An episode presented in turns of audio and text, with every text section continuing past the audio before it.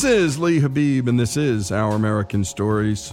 And we love to bring you stories about music, sports, history, work, marriage, and every sphere of American life. We tell you good stories, redeeming stories, uplifting stories, and tough stories, too. And today, we hear from Jeff Katz. He's a radio host in Richmond, Virginia, and he's also a columnist for the Boston Herald. And here he shares his deeply personal story about his teenage daughter, Julia, who has what doctors call global developmental delays and disabilities. And all of that means is that she functions physically and mentally at the level of a toddler. Here's Jeff reading a note that he wrote to his daughter.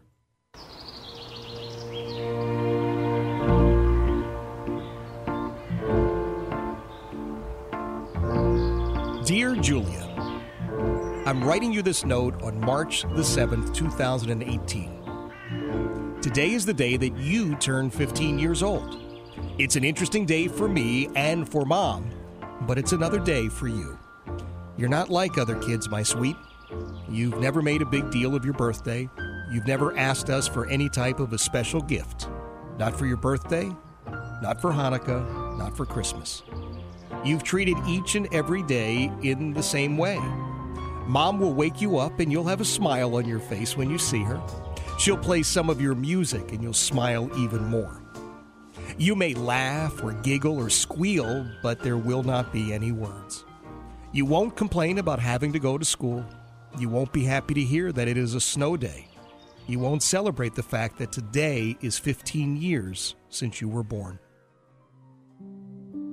Most 15 year old girls would be thinking about clothing, college, or a car. By 15, many dads have already had to warn their daughters about some dopey boy. But today, you'll watch your favorite episode of Jack's Big Music Show, enjoy your cereal, and be on the lookout for cookies wherever you can find them. Mom and I know that you will be with us as long as we're alive. But we worry about what happens after we're gone. You have two wonderful brothers, and I pray every day that we have raised them well enough to know that they will need to look after you someday. You may be our middle child, but you'll always be the baby. Even as you get older, according to the calendar, as mom told me yesterday, you are timeless. You'll always be my pipsqueak, despite the fact that the years are flying by. No, we're not exploring potential careers or making plans for your wedding. We're still hoping that we'll be able to help you move from diapers to the potty someday. You live today the same way you did when you were about 18 months old. You don't speak, and you only recognize a few words, but oh, the words that you know kisses and cookies. No matter how filled up you are, there's always room for a cookie or two. You don't understand when I ask you how your day was but you become laser beam focused when you hear the crinkle of the wrapper on a package of something sweet. No matter how sweet that candy, it's still eclipsed by your genuinely sweet smile. So many people live their lives asking for things, demanding things, accumulating things. Most people never take the time to stop and savor a piece of cake or breathe deeply to appreciate a gentle breeze like you do.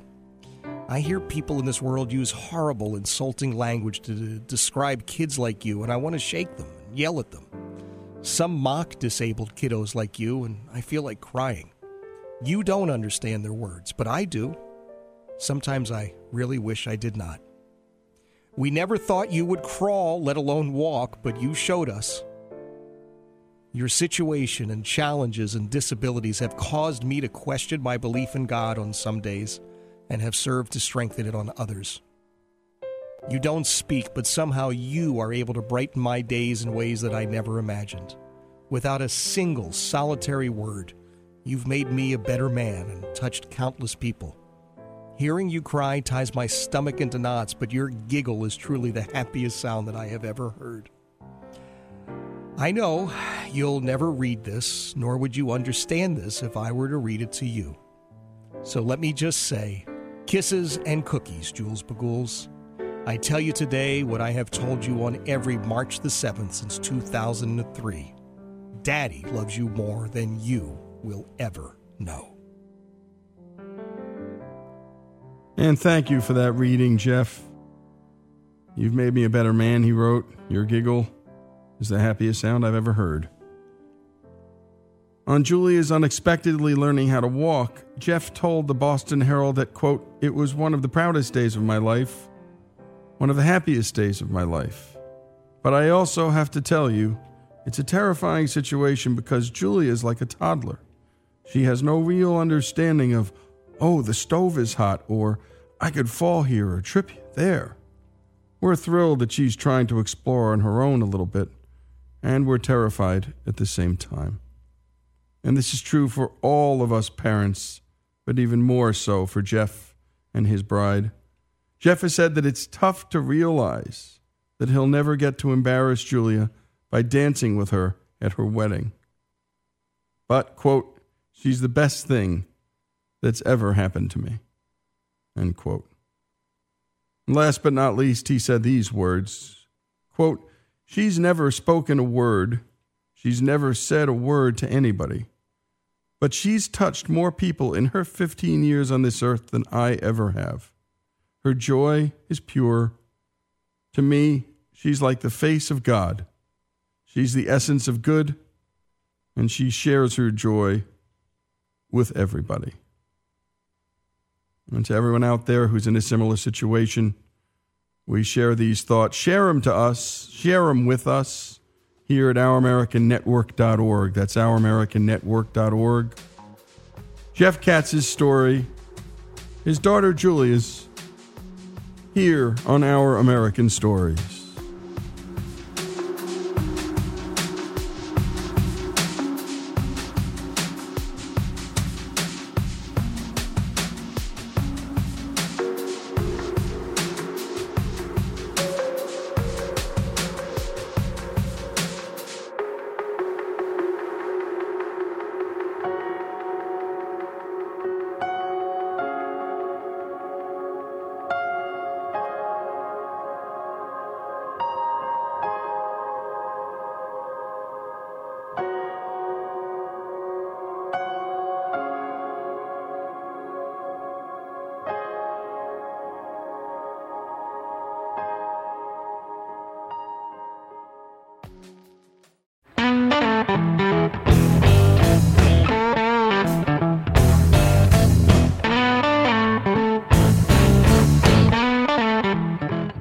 Is Lee Habeeb, and this is Our American Stories, and we tell stories that touch on every part of American life. And one theme that cuts across many of our stories is the theme of innovation. And today we're joined by Tim Harford, author of a great book titled 50 Inventions That Shaped the Modern Economy. And we're going to dig into just a few more of those inventions. And by the way, we've done a bunch of segments with Tim. Go to ouramericannetwork.org and catch them all. That's ouramericannetwork.org. And Tim, today let's start with something near and dear to us here in Mississippi, and that's air conditioning. My dad used to tell me that everyone he knew went to the movie theaters for one reason only. It wasn't whether the movie was any good or the cartoons, there was air conditioning. Talk about yeah, it. this is why we have summer blockbusters. Uh, absolutely, it's just a place to go where it's cool and the in the heat of the sun.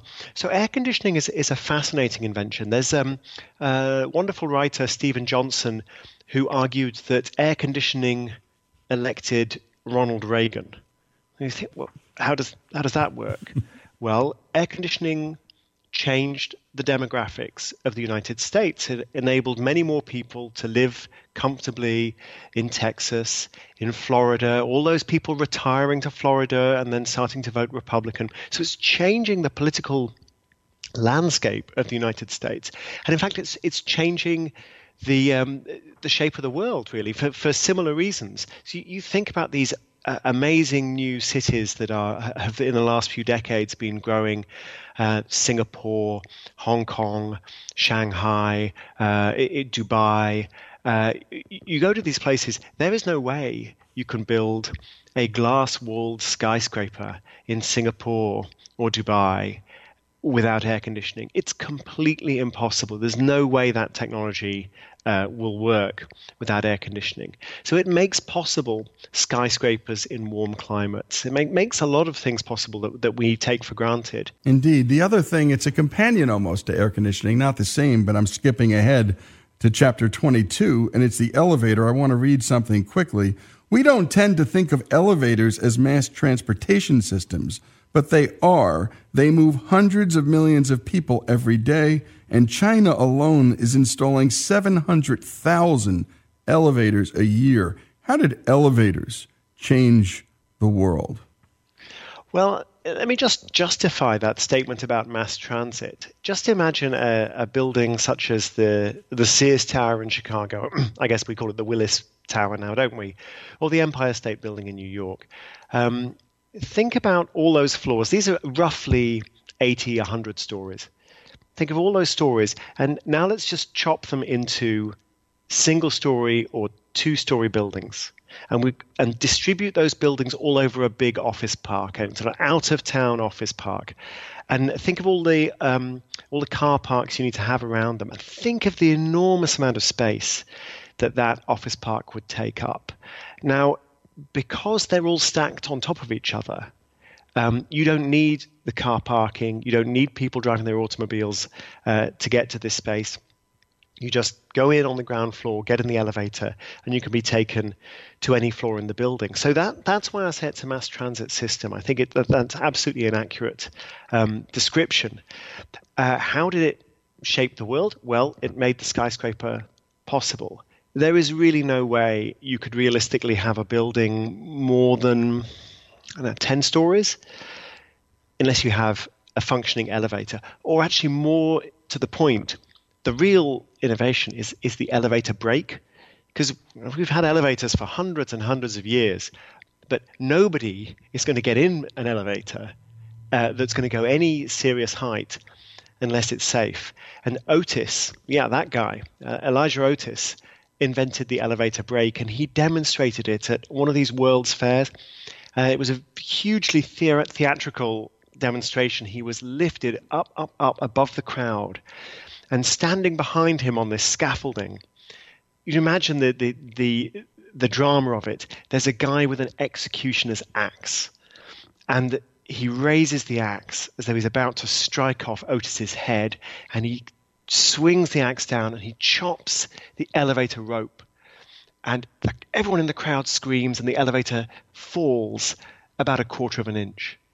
And then Otis yells out to everybody, All safe, gentlemen, all safe. He's demonstrated that, that he has developed a safe way to make uh, the elevator work. And they are, in fact, incredibly safe. They make skyscrapers possible. And they're really in, enormously efficient. So the, the, people who are who are concerned about energy efficiency and they talk about double glazing, they talk about insulation, they talk about all the ways that you can uh, reduce the fuel consumption of a building. One of the, the best ways of all is an elevator because you shift a lot of people using a counterweight, pack them all into a very dense area, and you can have a, a very low environmental impact city like Manhattan very low environmental impact, and yet still generate a tremendous amount of uh, of uh, economic output, of of income, and it's all possible because of the elevator. Indeed. Let's talk about the barcode. Now, that doesn't seem too glamorous, but without the barcode, my goodness, Walmart, Home Depot, none of this stuff is possible, is it? Uh, no, it, it isn't. And I, I, should say, on the subject of glamour, the idea of of this book, the, the 50 inventions that, that shape the modern economy, it's not to pick the 50 most important inventions. It, it's to try to surprise people a little bit and to get them to look at everyday objects in a, in a different way.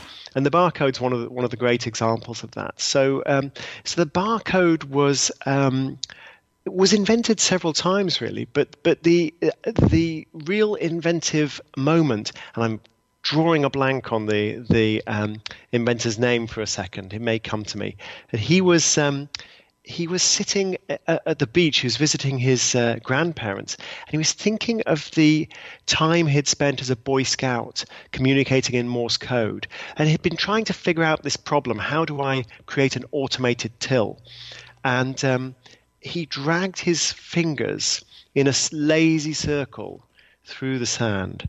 And then he looked down and he, he saw he'd created a kind of um, bullseye with his fingers, the ridges and the troughs. And he realized he could use those ridges and troughs to uh, convey a code, Morse code. And so the original barcodes were in fact bullseyes. The idea of the bullseye is well, you can scan it in in any direction. It doesn't make any uh, any difference. It's always the same. Um, in the end, of course, the modern barcode is linear, uh, and it took several decades to get the computers cheap enough and the lasers cheap enough to make it uh, a, a practical technology. But once it was there, well, actually, uh, I should say before it was there, there was a huge debate in the retail industry. You had the big retailers, you had the food manufacturers, and everybody was arguing, rooms full of lawyers, over the barcode. And they were arguing for a good reason because they knew that the exact design of the barcode, how it was put together, who had to pay for the infrastructure, these things were going to make a big difference. They were going to advantage some retailers, they were going to disadvantage others. So there were these huge fights. Uh, and of course, the the retailers didn't want to put the, the barcode scanners in until the food manufacturers had barcodes on their products, and the food manufacturers didn't want to bother putting barcodes on their products until the scanners existed to read them. So there was this all this kind of you go first thing. I mean, um, Miller, I think, had been printing their labels on their beer bottles using the same technology for about six, 60 or 70 years. So the idea that you're going to retool in order to print these crazy barcodes, not very attractive. But in the end, it was it was done, and as you say, it empowered Walmart and the, the real big box retailers because it solved a problem that they had about keeping track of stock, about keeping the staff on the the checkout, keeping them honest. So they didn't put money in their own pocket. Everything was scanned through. It solved a problem they had and that the, the mom and pop shops didn't have because they, they knew what was on the shelves and what was running low. They weren't going to steal from themselves. So it really tilted the playing field in favor of, of, the, of the big players. And Walmart in particular, I think people underestimate how important Walmart was in integrating the American economy with the Chinese economy. They made a huge contribution there, whether you like it or not, um, to introducing these very, very cheap goods, and they couldn't have done it without the barcode. And by the way, that young man was Joseph Woodland, and he was a graduate student at the Drexel Institute in Philadelphia. He was the one pondering that that problem on a beach. He was indeed, and the other story about Woodland is he he also designed a a device to play Muzak in elevators, and his father advised him not to go down that path because he said, "Oh, the elevator business is dominated by the mafia." I've got no idea if this is true, but that's what he was told. The elevator business is dominated by the ma- mafia. You don't want to go in there with your Muzak machine. Invent something else, and he invented the barcode. And you've been listening to Tim Harford, author of 50 Inventions That Shape the Modern Economy. Go to ouramericannetwork.org to hear more of this remarkable book. This is Lee Habeeb, and this is Our American Stories.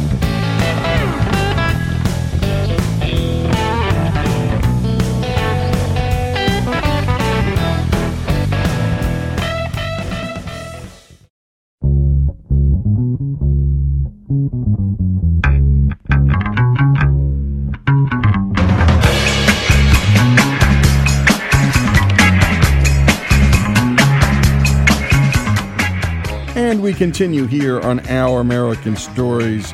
And this is a rule of law story which takes us to Memphis, not far from where we broadcast in Oxford, Mississippi, to a liquor store owned by Doug and Mary Ketchum called Kimbrough Wine and Spirits.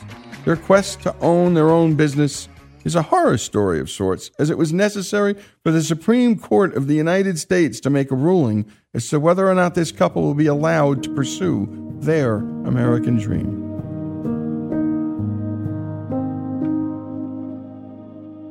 Mary and I met in Salt Lake City, Utah, shortly after uh, my wife passed away in 2009. Well, uh, Doug and I had a lot of similar friends. We kind of knew about each other. I knew who he was, but we'd never really talked or been close. After my wife passed away, she opened up her house for uh, our funeral memorial dinner and just got to know her then. That was actually really nice for me because I met all of Doug's family. So when we finally did start dating and decided we liked each other and we're going to get married, I already knew everybody and they already knew me. And so it was there was no, you know, nobody was scared of anything. yeah. We got married and Mary was working as a telephone technician, as a uh, network technician. She used to climb telephone poles, just to give you an idea how uh, cool she is.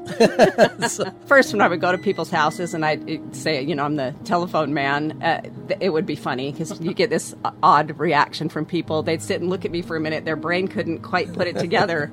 we were in a position where she could take a little time off, and I have a handicapped daughter that was with a previous marriage. And when we got married, she says, I want to be here to take care of Stacy. So we moved Stacy in with us. Uh, Stacy is um, has cerebral palsy. She was born in 1984, and November of 1985, she suffered a, a drowning accident in my sister's swimming pool in Arizona, and that left her with severe uh, cerebral palsy. She is completely quadriplegic. She can't talk. She can't sit up by herself. She can't walk. Um, she can't do anything by herself. Uh, from the first uh, the first year after accident, she was in a coma. It took her an entire year to come out of her coma, and I used to have to walk her to sleep outside. She couldn't fall asleep if she was in the house. So every night for three years, I would take her outside for a walk and walk her until she'd fall asleep. And usually it took about between a half hour to an hour. Didn't matter if it was raining or snowing or what was going on. She couldn't fall asleep unless she was outside. Um, but after she slowly came out of her coma, she used to have a, a, a gastrostomy tube, a, a, tube in her stomach that we had to feed her through. Um, as she slowly came out of her coma, she started. She had to relearn everything. She had to learn how to swallow, how to how to eat food, and things like that. So it was it was quite a process, and um, spent a lot of years uh, taking care of her and worrying about her. But she is um, she's an angel. She um, you know, it's just the uh, the light of our lives. So having having somebody uh, that was willing to take that on uh, and and marry me, knowing that um, I had a handicapped daughter that required so much attention and so much um, work to take care of, um, that's a pretty big deal to me. I, you know, I um, overwhelmed every day at you know the amount of love that Mary has for her, and how willing she was to take something on. I don't think that many people could do that. In my mind, that just makes her a rock star. We got married. We moved in. Um, we moved Stacy in with us, and Mary became a full time uh, mom to a handicapped handicapped daughter. She was so sweet, and I could see her just giving me the eye. Are you good enough for my dad? I said to Doug later, I said, she really needs to come and live with us because I can tell her mom's burned out and she needs a break and she's been taking care of her for a really long time. And I says, I don't, honestly, I don't know if I can marry you unless she comes and lives with us because I thought that she needed a little better care and I thought I could do that. So when she first came here, I had a little bit of a learning curve the first, I don't know, three months or so. But after that, it was really easy and it's pretty obvious now that she should be with us. But in 2015, Stacy caught a severe case of pneumonia, and um, we spent about a month and a half in the hospital. And the doctors told us that the air quality was so bad in, in Salt Lake City, especially during the wintertime, that we needed to find a better environment for Stacy, um, or they didn't expect that she was going to last more than about a year. So we started a search and started looking for um, some place to move that had cleaner air and cleaner water, um, some place that would uh, provide us with some kind of opportunity to um, own our own business and allow us to have a little more free time to spend with Stacy because we we don't know how long she's you know going to live. So we ran across an opportunity in Memphis, Tennessee, for uh, and found a liquor store that was for sale. We spent I don't know about six or eight months looking at it, negotiating with the previous owner about a sales price and trying to get all of our licensing and all that kind of stuff worked out. In June of 2016, we planned to move. We we had come to Memphis. We found a house that we liked, and We made an offer on the business. Everything looked like it was going very well. The ABC board told us that all of our information looked fine. They were going to approve us for a license at the next hearing at the end of June. And we got our city license. And we got our city license in that at the same time, yeah. June comes and they called us, our attorneys called us and says, Oh, the ABC board says they lost your paperwork. We're going to have to refile it. So we're going to have to push it out till the end of July. So in the meantime, we'd closed on our house here and uh, moved all of our furniture and things out. Thought, okay, it's just a month away.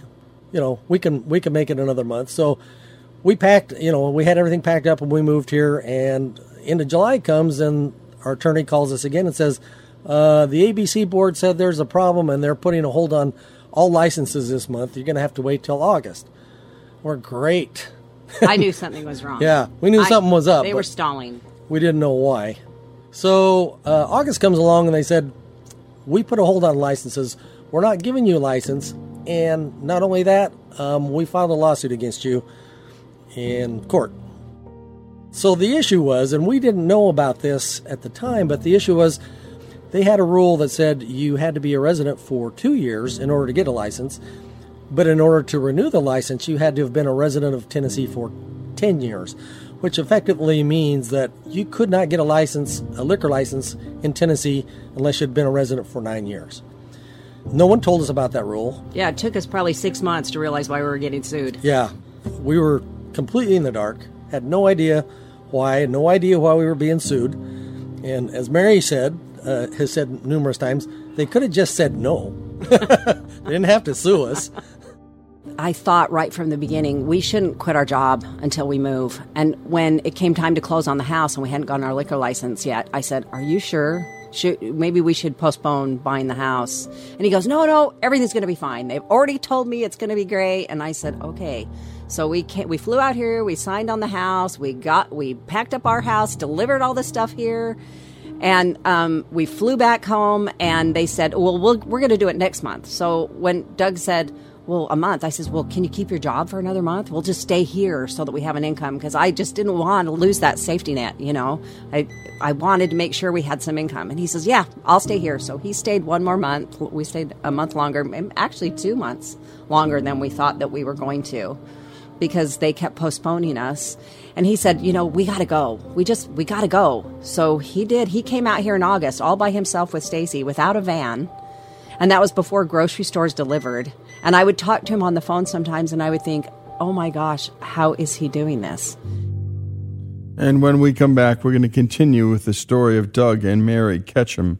And what a family, what a father, and what a lady to step up and do what she did for this man's daughter. It is just there.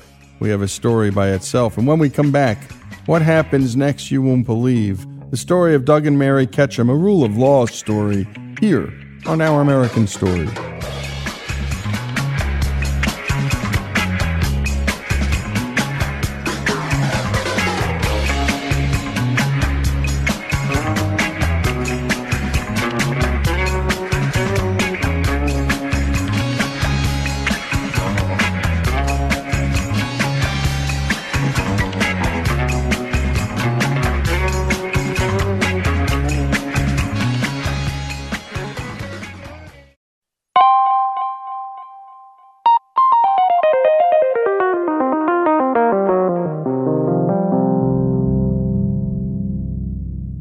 And we return to the story of Doug and Mary Ketchum here on Our American Stories, a couple who had to fight all the way to the U.S. Supreme Court just to run their family business.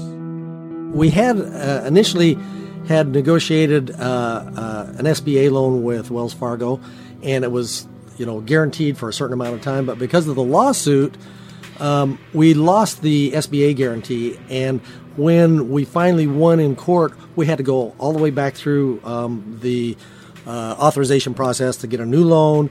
We we lost our, our good interest rate, and because uh, of all the problems that we'd had, they thought it was a greater risk. So we had to take more money out of our retirement account, and we had to double the amount of down payment that we put down on the business. Um, so that was the money that we had allocated really for operating capital and to come in and do renovations and things like that. So uh, that put us in a, a, tight spot financially also because we no longer had that, you know, couple hundred thousand dollar cushion to run the business with. Um, we had to put it as a down payment. So that's the other reason I had to really have a job is we didn't have much leeway after that. Um, we now we got the business, but we've got a really limited amount of capital to run it with, and we have to, you know, be very careful how we spend our money and how much income and overhead we have. So Mary's the one who's handled that, and she has done an amazing job with it. We're not the kind of give up kind of people. We kind of people that kind of dig our heels in. So um, we dug our heels in and and uh, went to court, and it took us, I think, about a year. We won our case, and that was in federal court. And at that point, the state basically was required to give us a license. They still didn't want to. They didn't want to. We they stalled again. They stalled, and we we uh, uh, actually went to a hearing at the ABC board where the uh, opposing attorneys got up and said, "We know that the federal judge has ruled that uh, this is illegal; that they can't withhold them a license, but you can do what you want. You don't have to give them a license if you don't want to." and the the uh, commissioner uh, asked his attorney. He says, "Tell me your opinion. If I don't give them a license, what's my um, liability here?" And he says, "Well, you're breaking the law. You could go to jail." And he said, "So you want me to break the law and risk going to jail by not giving them a license?" And and the attorney says, "That's that's your prerogative." That's exactly so, what we think you should do. yeah. So he says, "I'm not doing that." So we were granted our license. Um, they told us they would send it to us, and we still never saw it. We had to get our attorney to call the state attorney general to go get the license. So there was just a lot of uh, reluctance on the part of the state to grant anybody from outside the state a license. So the Retailers Association decided they were going to fight it. Um, took us to the Supreme Court. We felt like we had to have representation, and at that point, we had a, a an attorney call my wife his name was Michael Bindas, and he was out of Seattle, Washington, is with a group called the Institute for Justice. He called her and, and told her, We heard about your lawsuit, and we have a vested interest in this case. They had fought a case in the Supreme Court in 2005 that they had won that was very similar based on uh, similar rulings, and they wanted to make sure that that case stayed won and wanted to know if they could represent us pro bono. And so Mary. I started crying. Yeah. well, at first she called me. She she says there's somebody going to call you, and he wants to take our case, and they want to represent us pro bono. And I'm like, is this a joke? Because nobody ever calls you and say we want to go to court and we'll pay all the costs. But uh, the Institute for Justice was, uh, you know, we, we met with Michael Bindas. He flew from Seattle down here to meet with us to to talk to us about our case and tell us what they do and how they do it. And they were phenomenal. Um, I can't say enough about the Institute for Justice and how, how great they were and, and what they did for us. They took the case on, they had an army of uh, attorneys working on our case. We went to D.C. and met the people in the uh, in the Virginia office up there. Um, there had to be at least 100 people that were involved working on our case. It's pretty Court. overwhelming it to was, walk into a room and see all those people that were behind the scenes that helped us that we had no idea. Yeah, it was it was um, overwhelming actually. Yeah. The the Supreme Court case itself, we were able to fly to D.C. and go up and sit in the Supreme Court and listen to the, the arguments, and that was also a really amazing experience. Well, we were really lucky because we got to bring Stacy with us. Honestly, for me, that when we walked in there, it was kind of like being in church. It was very reverent, and uh, there was a lot of respect. When those judges come out, I mean, you can just see everyone in there is 100% focused on what they're saying, what's going on, trying to see the innuendos and the cues and the questions of everything. Um, it was really intense. Uh, we we got to listen to a case before ours.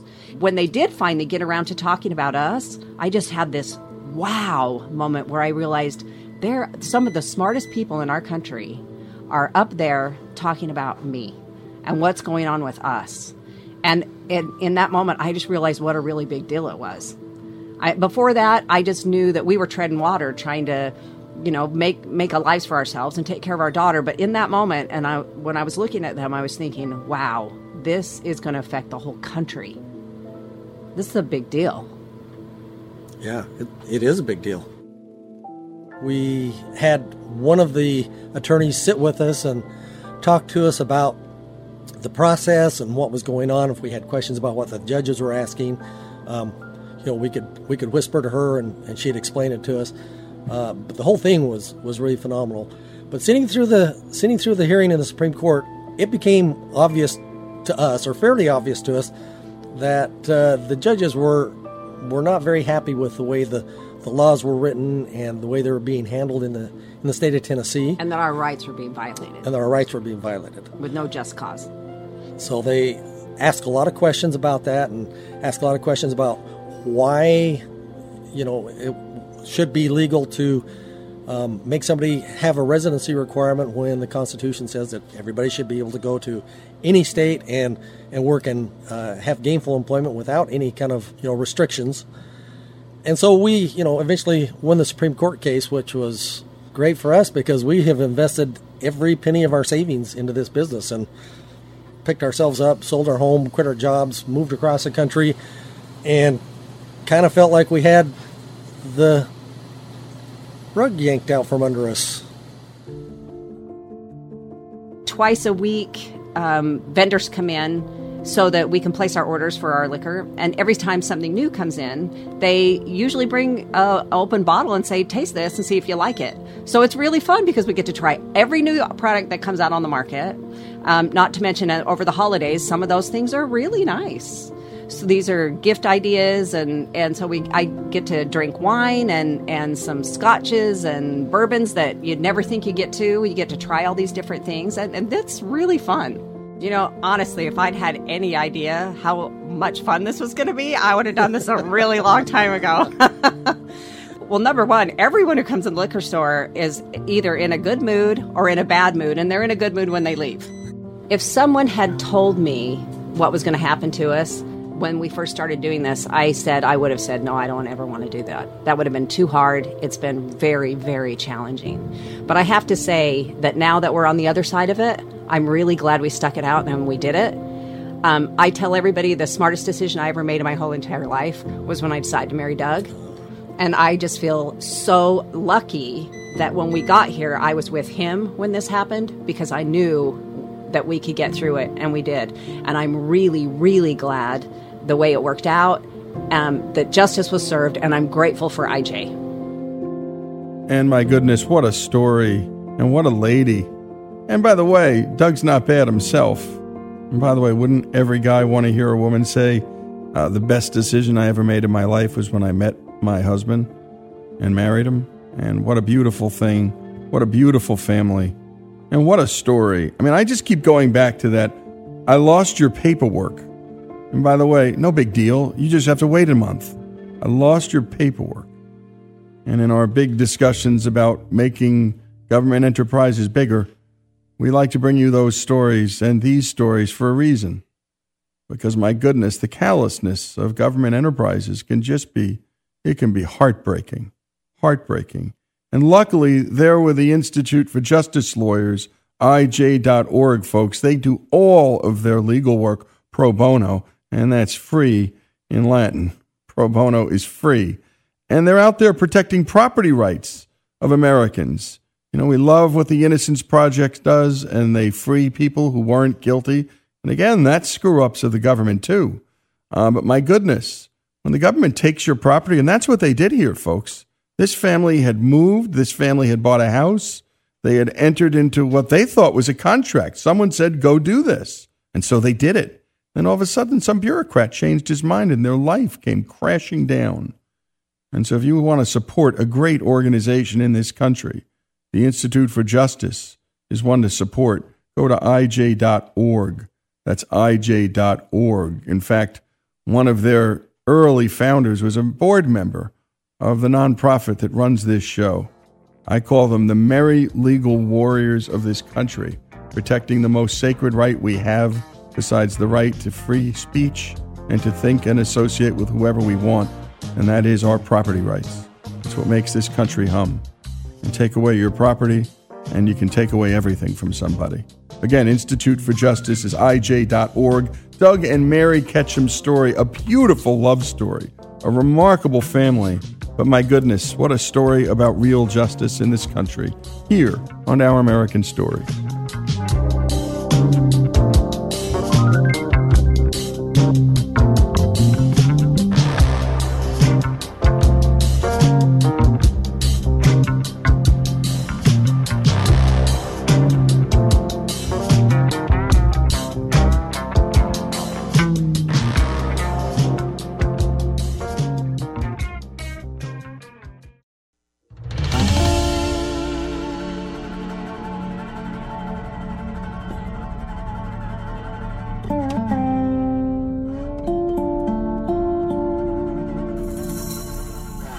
This is Lee Habeeb, and this is Our American Stories.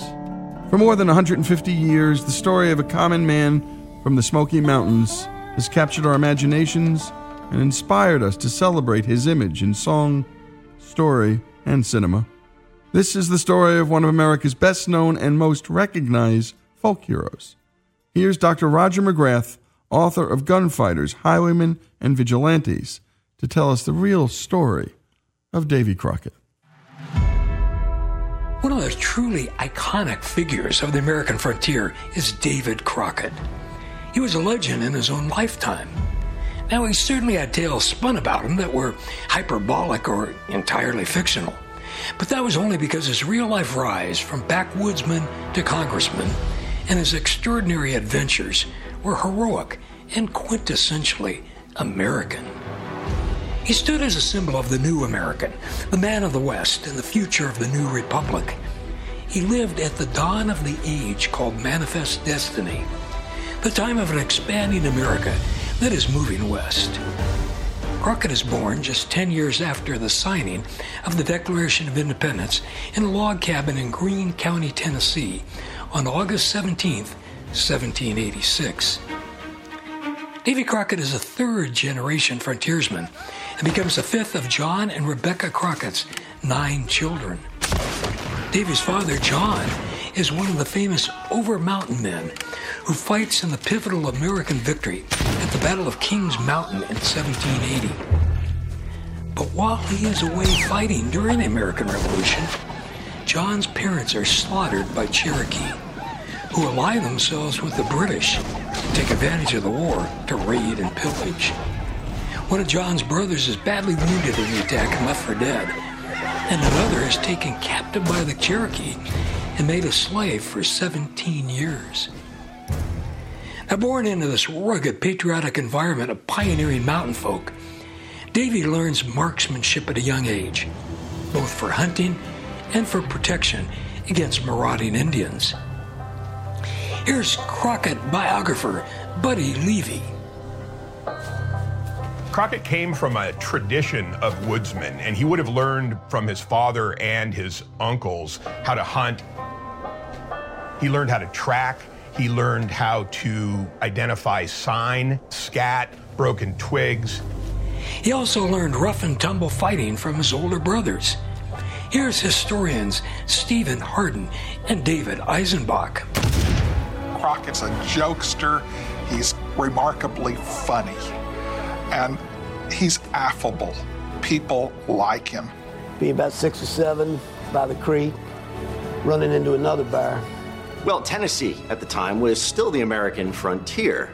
You got wild animals, you got fights, and it was in this world where there's no kind of solid established law that David Crockett, you know, begins the process of becoming the myth. By the time Davy is 12, his father bounds him out to a perfect stranger to travel 400 miles on foot in a cattle drive to the eastern seaboard with no arrangements for his eventual return home. Three months of intensive labor pass before Davy travels alone in snow and on foot back to his mountain home where his family runs a tavern. But Davy is in for a surprise.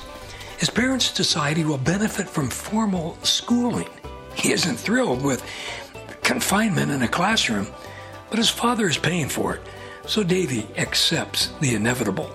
I went four days and had just begun to learn my letters a little when I had an unfortunate falling out with a boy much larger and older than myself, Davy Crockett. Davy begins playing hooky from school, but after a week, the schoolmaster contacts John Crockett. Davy now thinks he'll be whipped by both the schoolmaster and his own father. My father told me he would whip me if I didn't start immediately to the school. Finding me rather too slow about starting, he gathered about a two year old hickory stick and broke after me. I put out with all my might, and soon we were both up to our top speed. But mind me, not on the schoolhouse road, for I was trying to get as far t'other way as possible.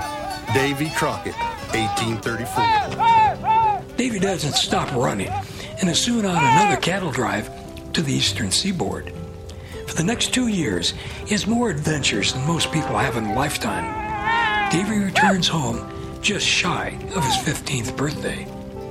Here's Crockett historians Gary Foreman and Paul Hutton. David has well reached the age of puberty, and his growth is enormous. He has grown several inches, he's changed his, his uh, features, and he is now a young man. He's no longer the little boy that ran away from home. When Davy got back to the tavern, it was nighttime and the evening meal was being served to the herders and teamsters.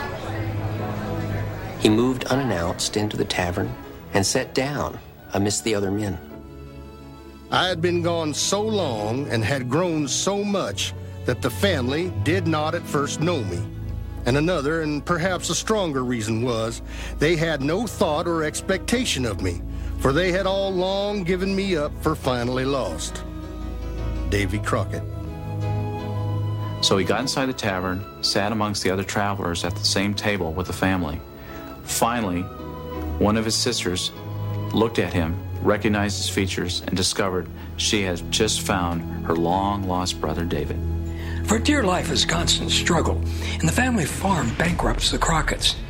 In order to pay his debts, Davy's father is forced to make a difficult decision. Well, here's my boy. His name's David. Shake his hand, boy. Here's criminology professor Arnett Gaston and Stephen Hardin. Davy Crockett becomes what is known as a bound boy. It's really a form of indentured service to pay off a debt. It was slightly above being a slave. This had a significant impact on Crockett. We shouldn't, as modern people, judge John Crockett too harshly. The role of children in the early 19th century was vastly different than it is now. Indeed, and when we come back, more of the remarkable life of David Crockett here on Our American Stories.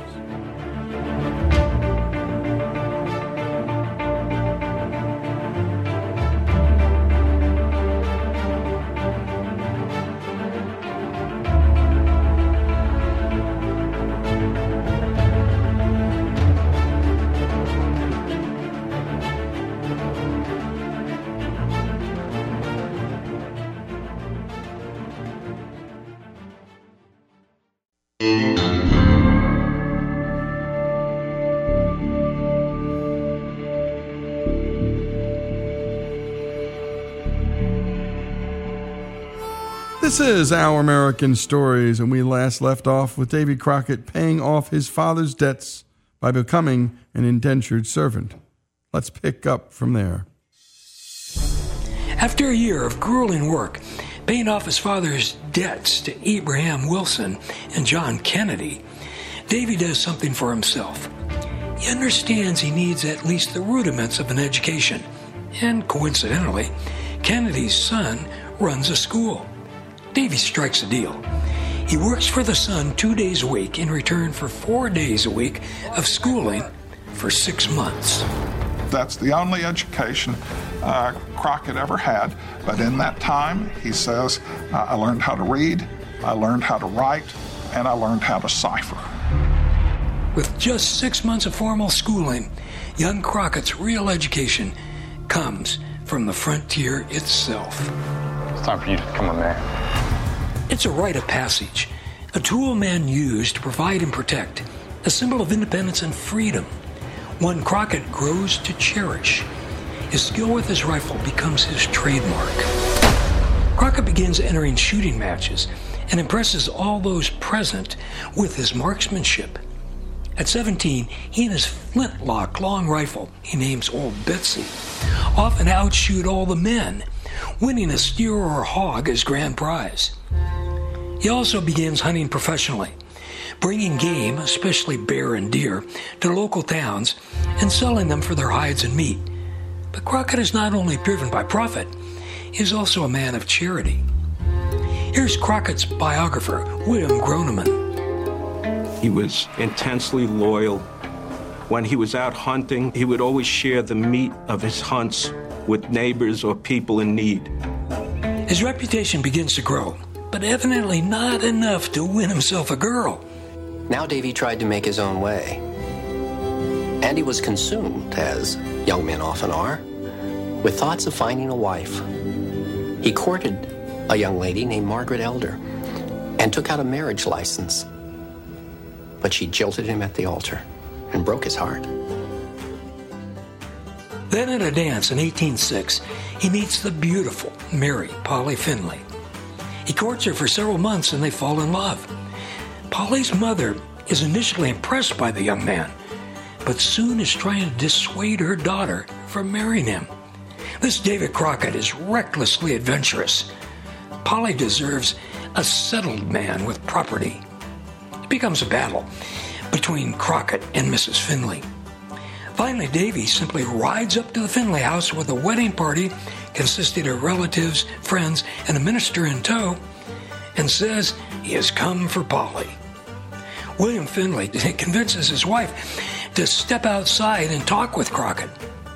She surprises everyone by apologizing to her daughter's suitor for the way she has treated him and invites the wedding party into the Finley home. The two are married.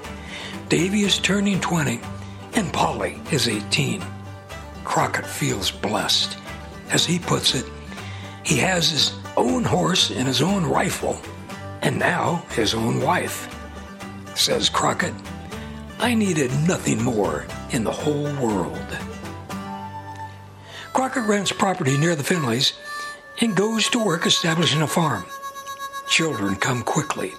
A son in 1807, another son in 1809, and a daughter in 1812.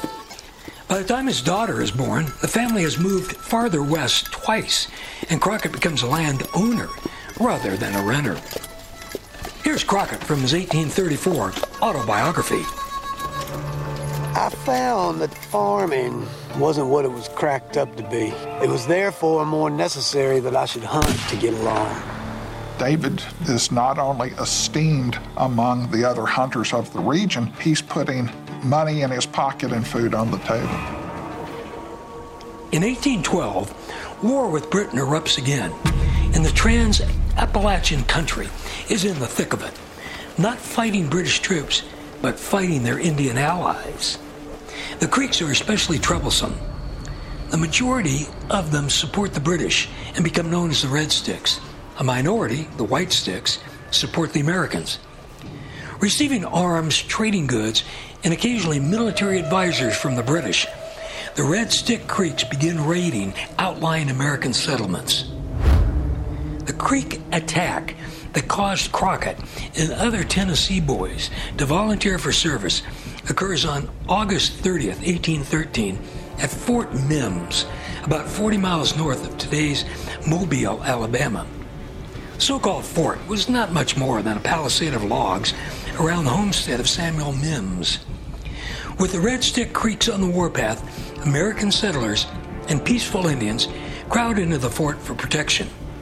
By late August, the number of people inside the fort reaches 500, militiamen accounting for about half. At noon, on the 30th of August, upwards of a thousand Creek warriors assault the fort and finally set it ablaze, where everyone inside is forced to flee into the open. The Creeks grab small children by the ankles and, swinging them through the air, dash out their brains on logs. Men, women, and children are scalped and dismembered. Pregnant women have their bellies split open and their fetuses ripped out, said one witness. The fearful shrieks of women and children put to death in ways as horrible as Indian barbarity could invent could be heard a half mile off. About three dozen Americans escape, some mortally wounded. Their descriptions of what the Creeks have done reverberate across the frontier. Remember Fort Mims becomes a rallying cry. Tennessee legislature authorizes the raising of an army of militiamen. Andrew Jackson is named the Army's commander. At the time, Jackson is recovering from a severe wound suffered in a duel. Though he is too weak to get up from his bed, he accepts the appointment, saying he'll have an army on the march in nine days. He immediately issues a call for Tennesseans to volunteer for duty. Although Polly cries and begs David to stay home, he is one of the first to answer Jackson's call. Here's Crockett from his autobiography and Stephen Hardin. If every man waited for his wife to be willing for him to go to war, we'd all be killed in our homes. These are the people who murdered his grandparents. These are the people who forced Crockett to leave a loving wife and family. Now we have David Crockett, the, the soldier, for the first time in his life. When Crockett joined the militia, he was perfect to chase rogue Creeks and got to observe how they move through landscape. It was something that he, in fact, emulated. As the army moves southward, Crockett is put in command of a small party of men and is sent out on a scouting mission to find the Creek Indians. Among the volunteers, Davy is very popular. He is known to be honest. One man's account called David the merriest of the merry, keeping the camp alive with his jokes and stories. During the harsh winter, David spends his own money to buy blankets for the soldiers. In just two weeks, Crockett finds them, penetrating deep into Creek country. This gives Jackson all the information he needs to attack. Split the men into two columns. We'll arrive here before the sun arises. Cross the river at the low point here and here.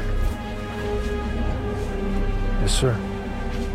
In the early morning hours on November 3, 1813, Crockett and 900 other Tennessee militia, under the immediate command of John Coffee, race ahead and surround the creek village of Tallushatchee. There are dozens of cabins there, with more than 200 well armed Creek warriors in them. Coffee has his volunteers encircle the village and then sends a portion of his force in a feint at the center cabins. The trap works, and the Red Stick Creek warriors are all killed, while 84 women and children are taken prisoner. One of the children, a 10 month old boy orphaned by the fight, is about to be killed by squaws when the troops intervene. He is carried to Andrew Jackson, who takes him into his tent and coaxes him to drink a mixture of brown sugar and water. The boy becomes Andrew Jackson Jr. A week later, at Talladega, Crockett is in even a bigger battle when a Thousand Creek warriors come rushing out of the woods. The warriors came yelling on and continued till they were within shot of us, and we fired and killed a considerable number of them. They broke and ran across our line where they were fired on, and so we kept them running under heavy fire until we had killed upwards of 400 of them. Davy Crockett. And when we come back, we continue the story of Davy Crockett here on Our American Stories.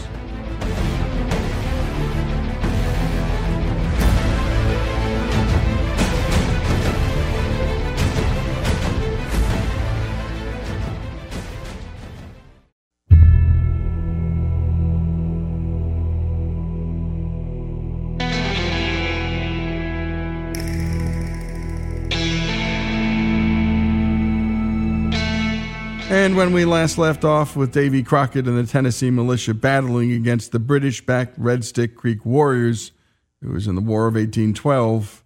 Let's continue with this story. The War of 1812 is over in March of 1815 after a treaty is signed recognizing a military stalemate. Crockett returns to his family and home in the backwoods of Tennessee, but his bliss is short lived.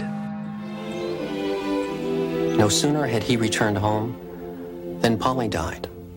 She had been fine after the birth of their third child, Margaret, but she soon took ill and passed on rapidly. Davy was devastated. Death entered my humble cottage and tore from my children an affectionate and good mother, and took from me a tender and loving wife.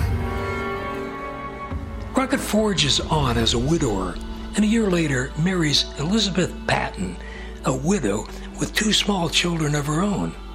She lost her husband in the Creek War. Crockett will father three children with her. He moves west again in 1817 to Lawrence County, Tennessee. And at the same time, he began his political career. First as magistrate, later as colonel of the local militia regiment, thus the title Colonel Crockett. And soon he began to think about running for the state legislature. Crockett's reputation as a frontiersman and soldier make him a standout candidate. He becomes the voice of laborers, tradesmen, pioneers, and farmers, those building America into the powerhouse it's becoming. His campaign style is simple, one that involves whiskey drinking and laughable storytelling. It's hot as blazes out here. I bet you all are thirsty. We need to wet our whistle. Here's historian David Eisenbach. I hope I get your vote. You got my vote, sir. Yes, sir. Good. David Crockett was a politician. The frontiersman was part of his image making campaign in order to get elected uh, to a population that did not want to hear from uh, the old time politicians. When Crockett's elected to the United States Congress, he arrives in Washington and still takes the floor of the House pretty much dressed in his buckskins.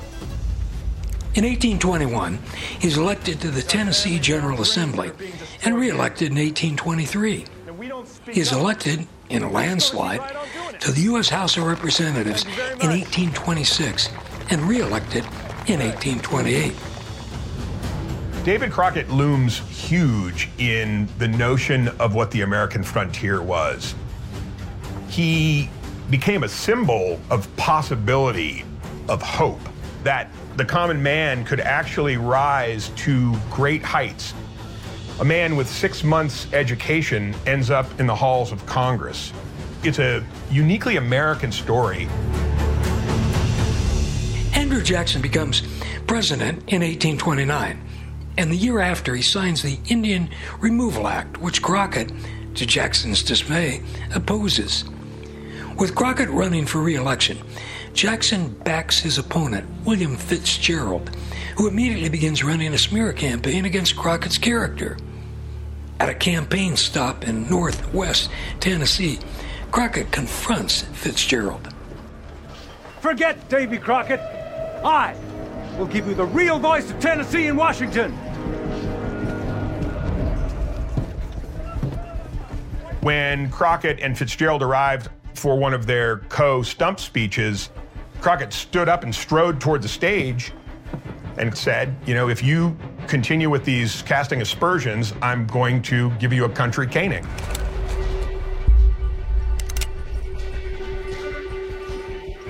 Fitzgerald leveled a pistol at Crockett's chest and said, Take one more step, and it'll be your last. I suggest you leave.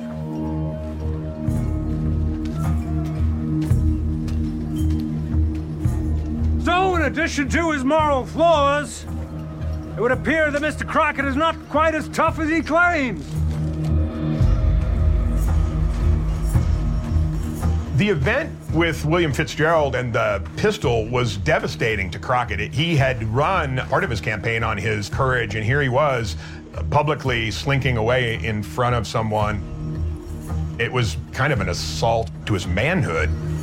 After a brutal campaign, Crockett loses a stunning upset in his reelection bid in 1830. When Crockett lost his bid for Congress, he sort of slunk home with his tail between his legs. He was now broke, arriving to find out that his, his wife had also left him and he was living alone.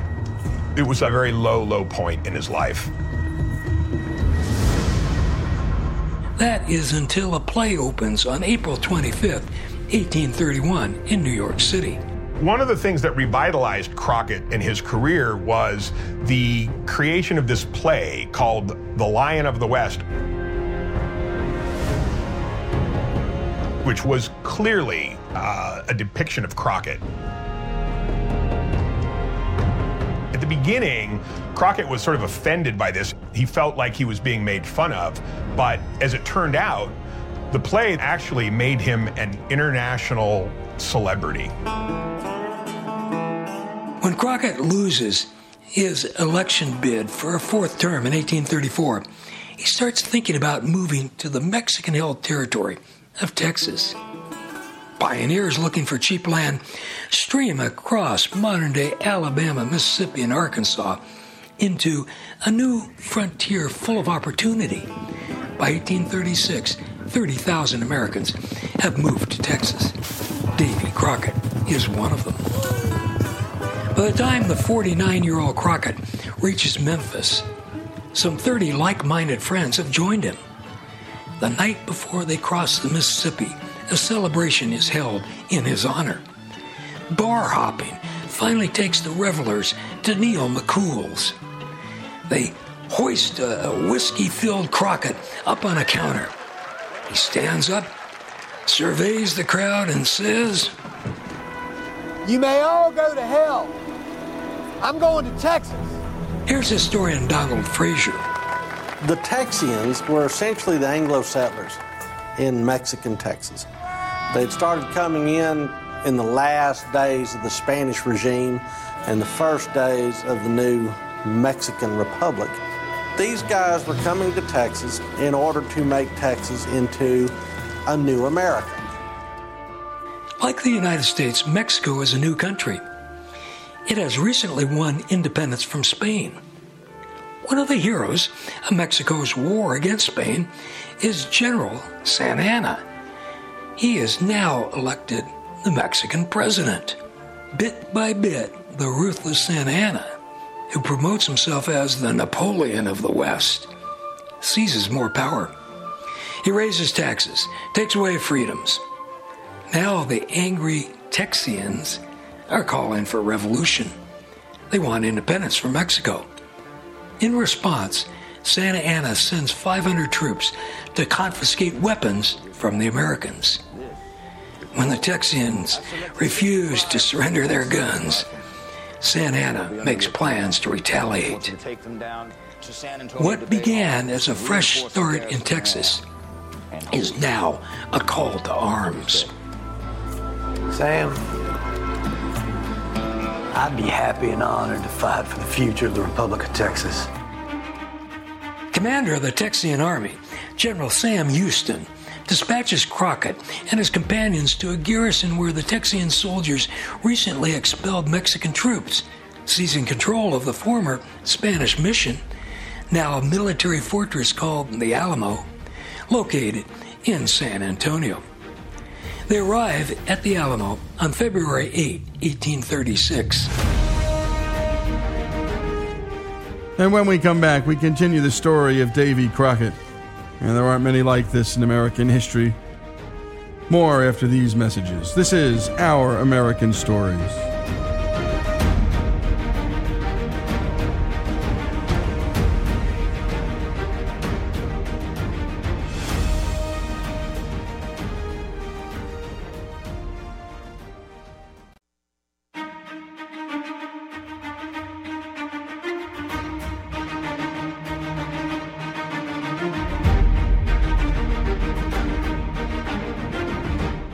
Continue with the story of Davy Crockett.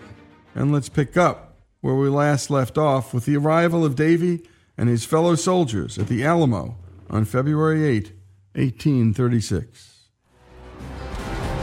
Y'all halt right there and state your business. We're volunteers from the United States, here to fight for the Republic of Texas. Open the gates up. William Travis, who is in command of the Texas regulars, gets word of an advancing Mexican army. Santa Anna advances north. Here's Crockett from his autobiography. Take note. When this war is won and Texas has achieved her independence, these people are going to need a strong leader. And I intend to give them what they need. On February 22nd, the San Antonians celebrate George Washington's birthday, dancing and eating tamales and enchiladas.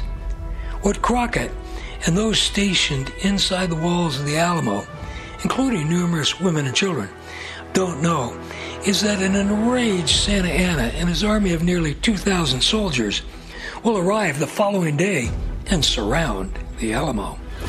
If you're going to teach these Texians a lesson, you need to teach them that lesson at the Alamo. So the first thing he does is try to scare them.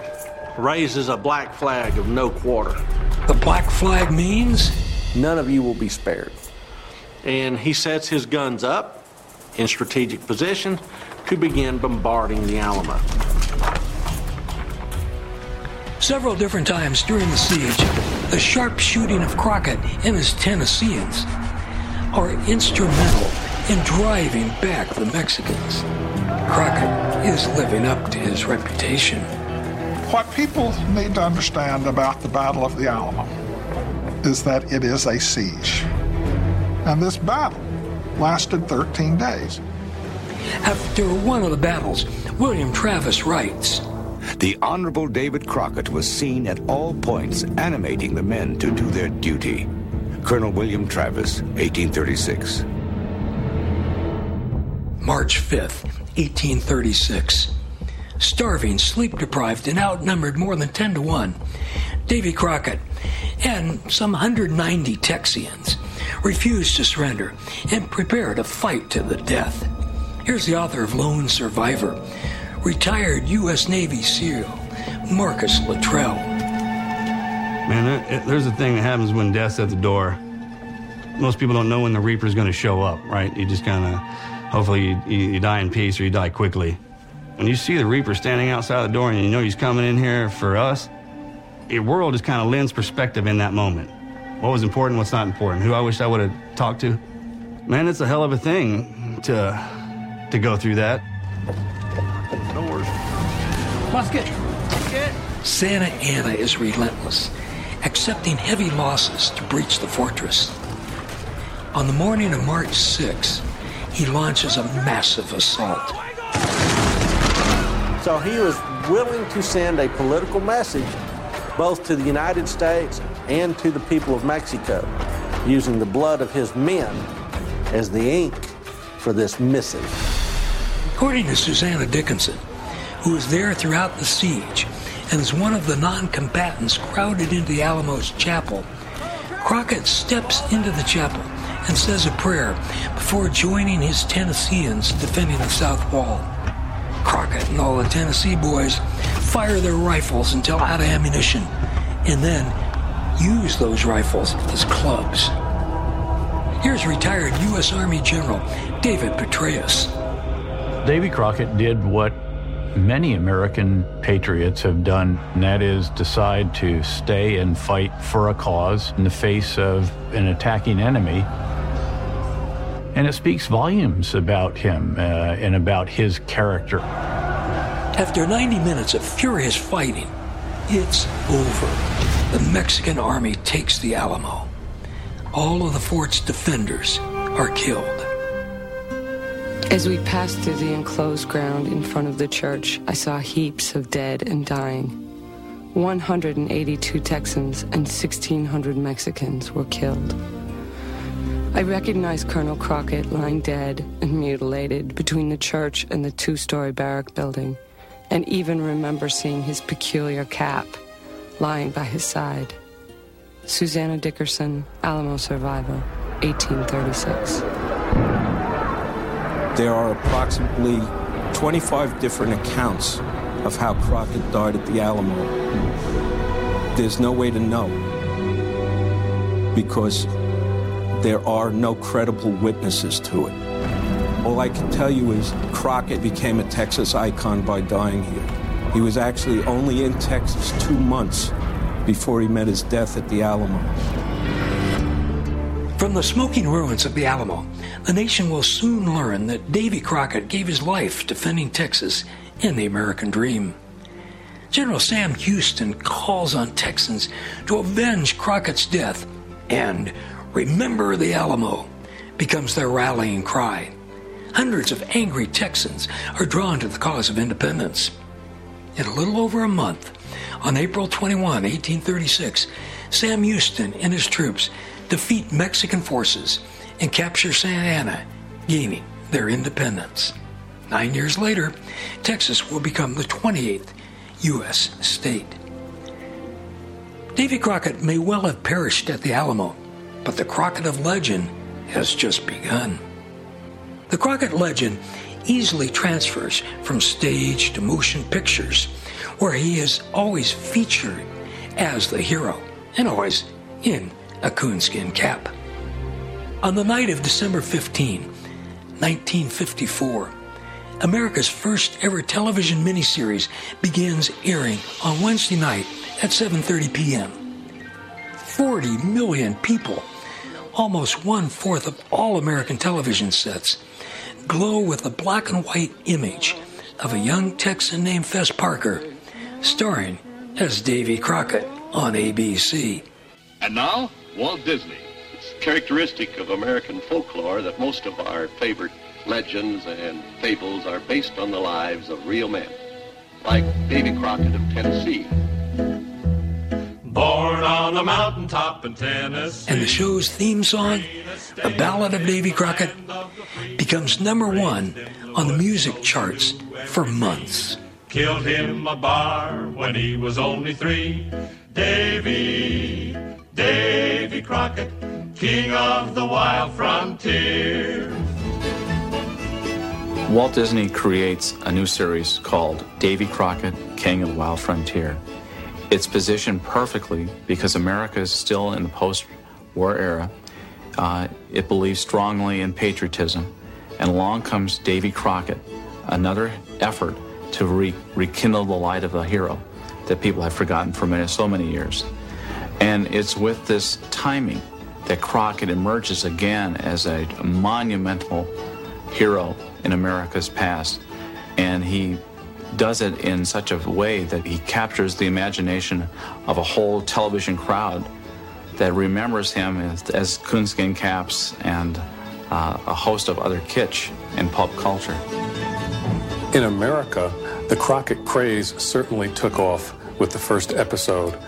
Well, everyone was really taken aback and unaware. Uh, they didn't have any marketing ready like they would today. It was just something that had to be developed after the fact. But quite soon we had little boys and girls running around in coonskin caps and full buckskins, uh, rifle, trying to hunt bear just like Davy Crockett did, trying to talk like Fess Parker did. But others made do with imagination and a good stick, and they played out the Battle of the Alamo in backyards all across America. Of course, more often than not, Davy Crockett won his last battle because historical fact was pretty irrelevant to toddlers in America. Davy Crockett has had a remarkable afterlife, growing to proportions that no one at the time of his death could have ever imagined.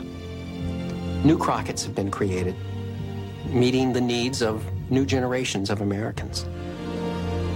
And I think it's safe to say that Davy Crockett will always live in the American heart, at least so long as Americans cherish decency and freedom.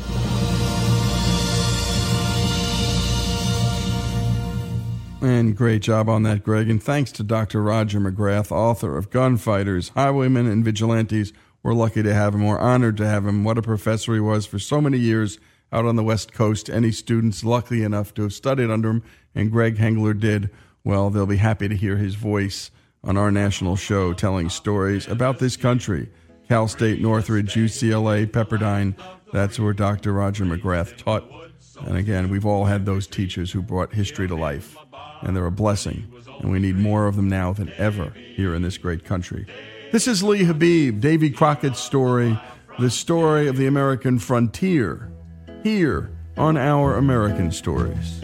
Fought single-handed through the Injun War till the creeks was whipped and peace was in store. And while he was handling this risky chore, made himself a legend forevermore. Davy, Davy Crockett, the man who don't know fear. He went off to Congress and served a spell, fixing up the government and laws as well. Took over Washington, so I heard tell, and patched up the crack in the Liberty Bell. Davy, Davy Crockett, seeing his duty clear. When he come home, his politicking was done. Why, the Western March had just begun. So he packed his gear and his trusty gun and lit out a grinning